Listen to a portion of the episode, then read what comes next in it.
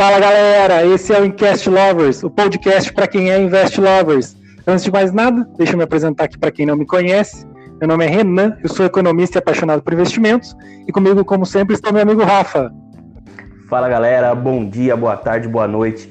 Eu sou o Rafa, coach palestrante mais um Invest Lovers. Tamo junto aí nessa resenha sobre educação financeira e inteligência emocional. Vamos nessa, Renan? Vamos nessa, Rafa. Bom, começando aí nosso terceiro episódio dessa terceira temporada, né? 3 de 3 aí. É, a gente vai falar um pouquinho, né? No último episódio a gente falou muito, é, falou sobre sobreviventes, né?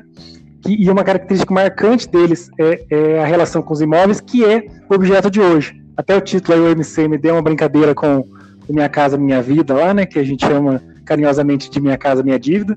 E acho que vocês vão entender um pouquinho hoje por que da piadinha. É, no episódio anterior, né, a gente falou bastante sobre sobreviventes.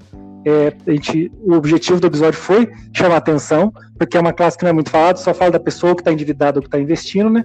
E ele, ele, é um meio termo, é, que, que, no longo prazo né, os rendimentos deles, deles acabam se igualando com, com as despesas. E daí que surgem algumas armadilhas específicas para esse tipo de pessoa, né? Como a gente falou, ela é muito suscetível às pirâmides, à grande tacada, que é aquela pessoa que só consegue acumular um valor, não é de forma constante, daquele valor naquele mês que ela acumula, ela quer dar uma grande tacada, acaba entrando num golpe aí, numa cilada, né?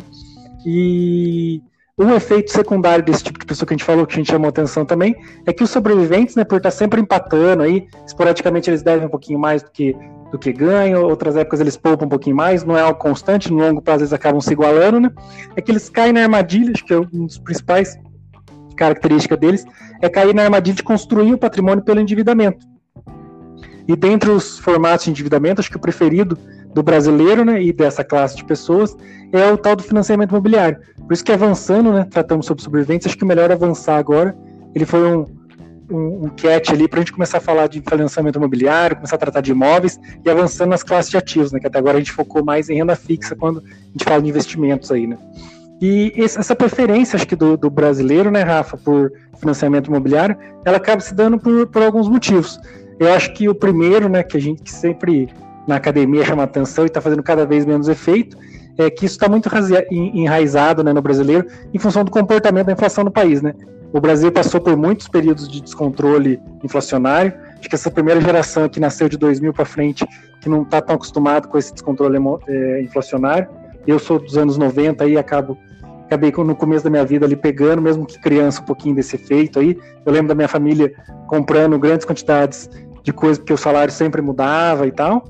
E esse período, isso estimula, né? Esse período, quando tem um descontrole de, pre, de preços, estimula muito o gasto com consumo e por bens físicos. Acho que não é à toa que o brasileiro tende a, que tem aquela mentalidade de gastar tudo que ganha, né?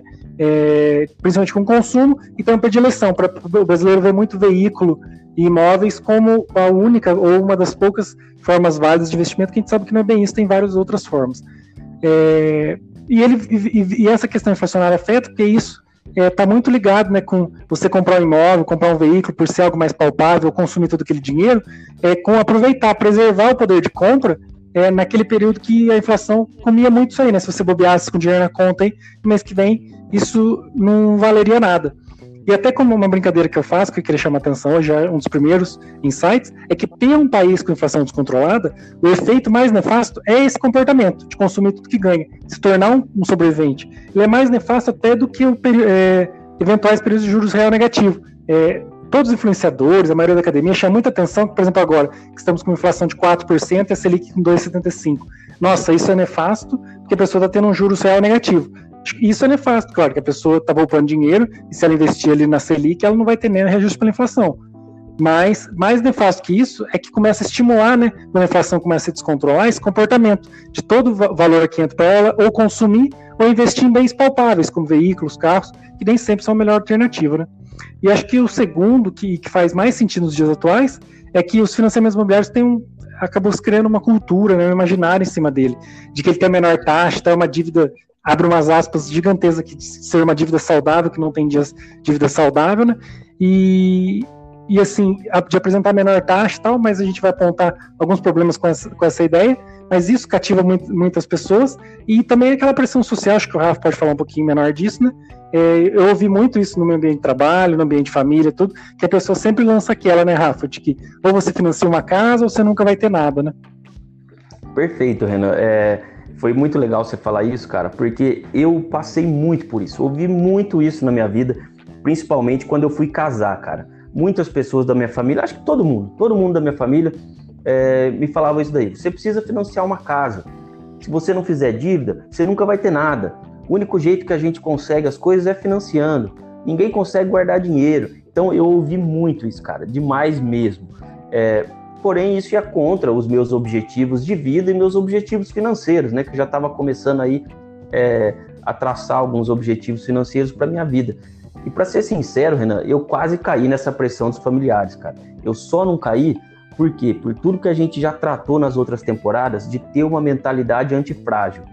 Isso não me deixou ser levado por pressão externa, cara. Por mais que algumas vezes a gente, né, eu até fiquei ali meio dividido e tal. No final das contas, eu conseguia me centrar, lembrar de, de todas as coisas aí de, de quem tem uma mentalidade antifrágil, tudo que eu estudei, enfim, e conseguir me manter firme e me manter focado nos meus objetivos.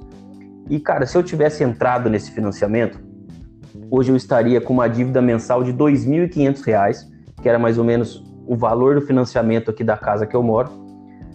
No meio dessa pandemia que a gente está hoje, e onde foi aprovado um congelamento do meu salário por 15 anos, cara, já que eu sou um funcionário público, como eu já mencionei aí outras vezes. Agora, por outro lado, Renan, sem financiar o imóvel, eu tenho um aluguel mensal de R$ 1.300 e posso investir essa diferença para os 2.500 que seria a parcela do meu financiamento. Inclusive, cara, eu acho muito legal, né, que no próximo episódio a gente falar dessa questão do aluguel versus o financiamento aí, bem como do investimento em imóveis em geral se ele é mais vantajoso que outras classes, como a renda fixa, que a gente já tratou bastante aí. E até assim, o, voltando aí no, no assunto né, do, do financiamento, é, com o meu salário congelado nessa pandemia, isso afetaria não só minha vida financeira, mas a minha vida emocional. E volta lá para aquele episódio né, do, do poder da tranquilidade. Isso ia tirar minha tranquilidade e fatalmente eu ia tomar decisões piores na minha vida. Certamente, se eu tivesse feito isso, inclusive, hoje eu não teria nem reserva de emergência, cara. E investir, então, seria né, mais um sonho distante, aí, um sonho, de repente, até abandonado. E, além disso, eu ia ter os juros compostos atuando contra mim, né? Como você bem fala, aí no longo prazo, os juros compostos atuando contra a gente é muito nefasto. Em contrapartida, hoje eu tenho os juros compostos atuando a meu favor. Então, o insight aí que eu quero deixar para esse episódio, Renan, é realmente é a gente se manter focado no nosso objetivo ter aquela mentalidade de antifrágil que a gente já falou sempre, para não cair na pressão aí da sociedade, pressão de família, enfim, a pressão externa, para a gente se manter focado naquilo que a gente já traçou para nossa vida, é, porque realmente isso poderia ter me prejudicado muito aí, Renan. É, Rafa, você, você, como sempre, trouxe alguns assuntos bem legais aí. Eu vou falar um pouquinho mais sobre as finanças, mas antes eu queria só fazer uma adendo dentro do que você falou, é, de, de essa questão né, emocional. Eu graças a Deus, desde muito cedo, tive a mentalidade de ser superavitário, como a gente falou no episódio passado das categorias lá, né? Eu não, nunca quis ser um, um, sobrevivente, muito menos um deficitário, eu sempre foquei em ser um superavitário.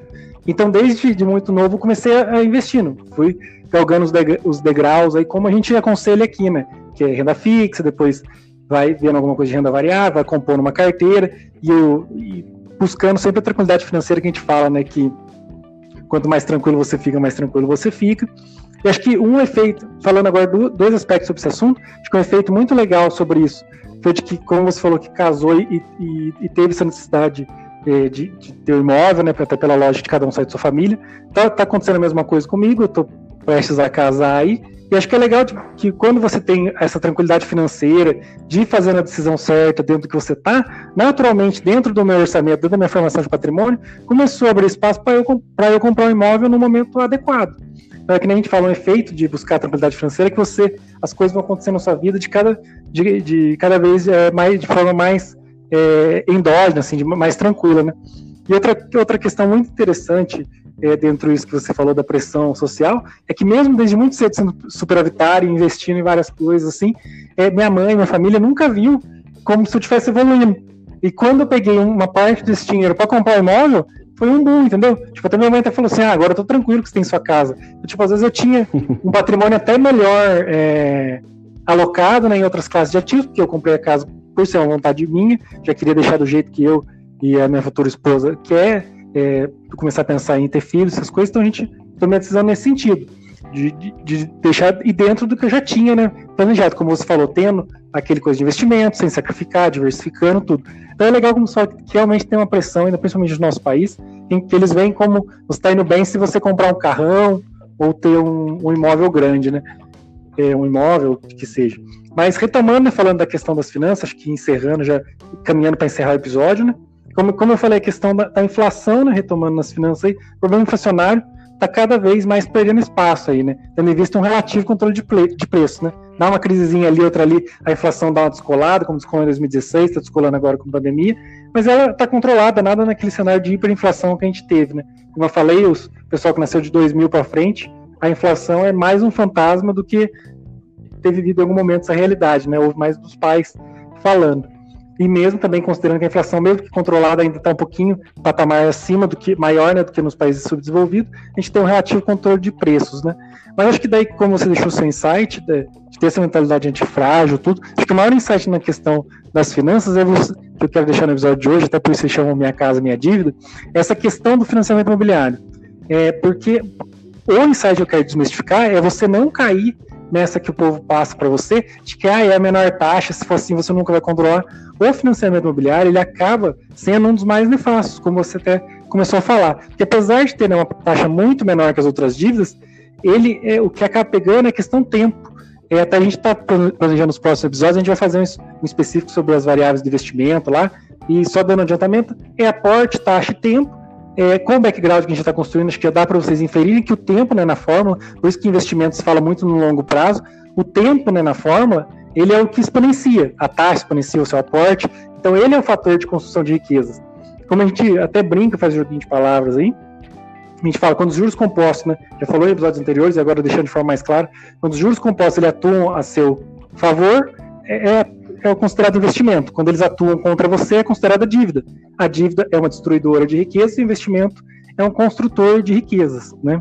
Então, como a gente está falando aí, há variável tempo no financiamento imobiliário que, que, é o que torna ele a dívida mais nefasta. Você pega um cheque especial, por exemplo, que, é, que é os juros dele de um mês equivalem a um ano do financiamento imobiliário. Só que aquilo lá, se você se controlar, voltar a ser superavitário, até um sobrevivente, sobrar um dinheiro ali, você quita curto como você falou, se você entrar num financiamento, você está preso àquela dívida por 20, 30 anos, e, e o pior, aqueles juros, né, que é, que é o juros composto contra você, né, que a dívida aí se torna um negócio negativo, exponencial, o tempo exponencial é muito maior, porque qualquer investimento, é muito difícil, dentro da mentalidade que a gente tem imediatista né, no Brasil, e você manter o investimento por 20, 30 anos. Você tem uma dívida atuando contra você, como você falou, preso, se você está alugando imóvel é, você pode mudar se, se, se aquilo lá passa se agradar, muda um vizinho desejado, é, ou dá um problema na casa, se tem uma flexibilidade maior ali, né?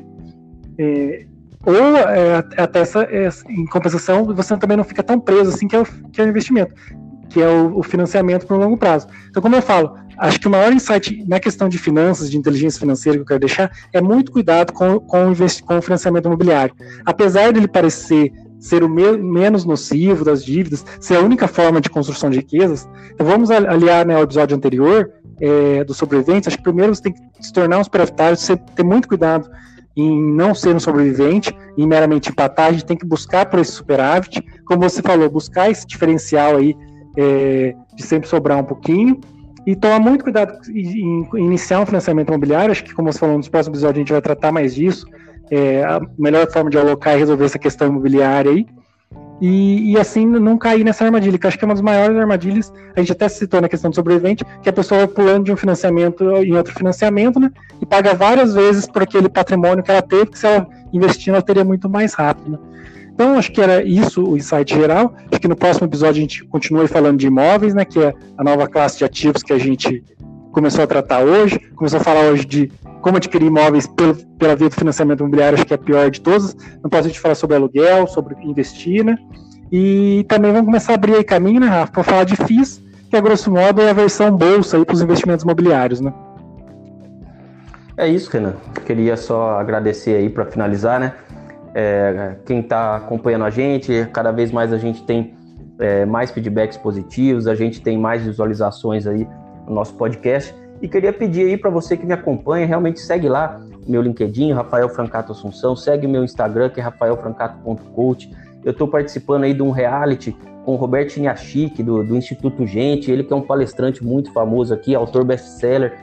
E se você gosta aí do nosso conteúdo, né, de, do podcast, se você gosta do conteúdo do, do meu podcast individual, que é o Power Mindset, vai lá na, no meu Instagram, comenta, compartilha comigo aí é, a, sua opinião, o seu feedback e, se possível, marca aí o Roberto Niachik, que isso vai me ajudar muito, eu posso aí é, ganhar uma mentoria com ele, ele que é um cara top e vou poder ajudar muito mais vocês também que estão ouvindo a gente. Então é isso, meu muito obrigado. Agora é com você, Renan, das suas redes aí. Um abraço. Abração, Rafa. Deixando minhas redes aí, acho que é muito legal você consultar essas redes que o, que o Rafa passou, que são as pessoais, né, dele, assim como as minhas, acho que acabam formando um bom é, background para você entender melhor os episódios, ter um melhor aproveitamento nos, principalmente nos próximos dois, aí a gente vai, ele vai, ele trata bastante das questões é, de inteligência emocional, né?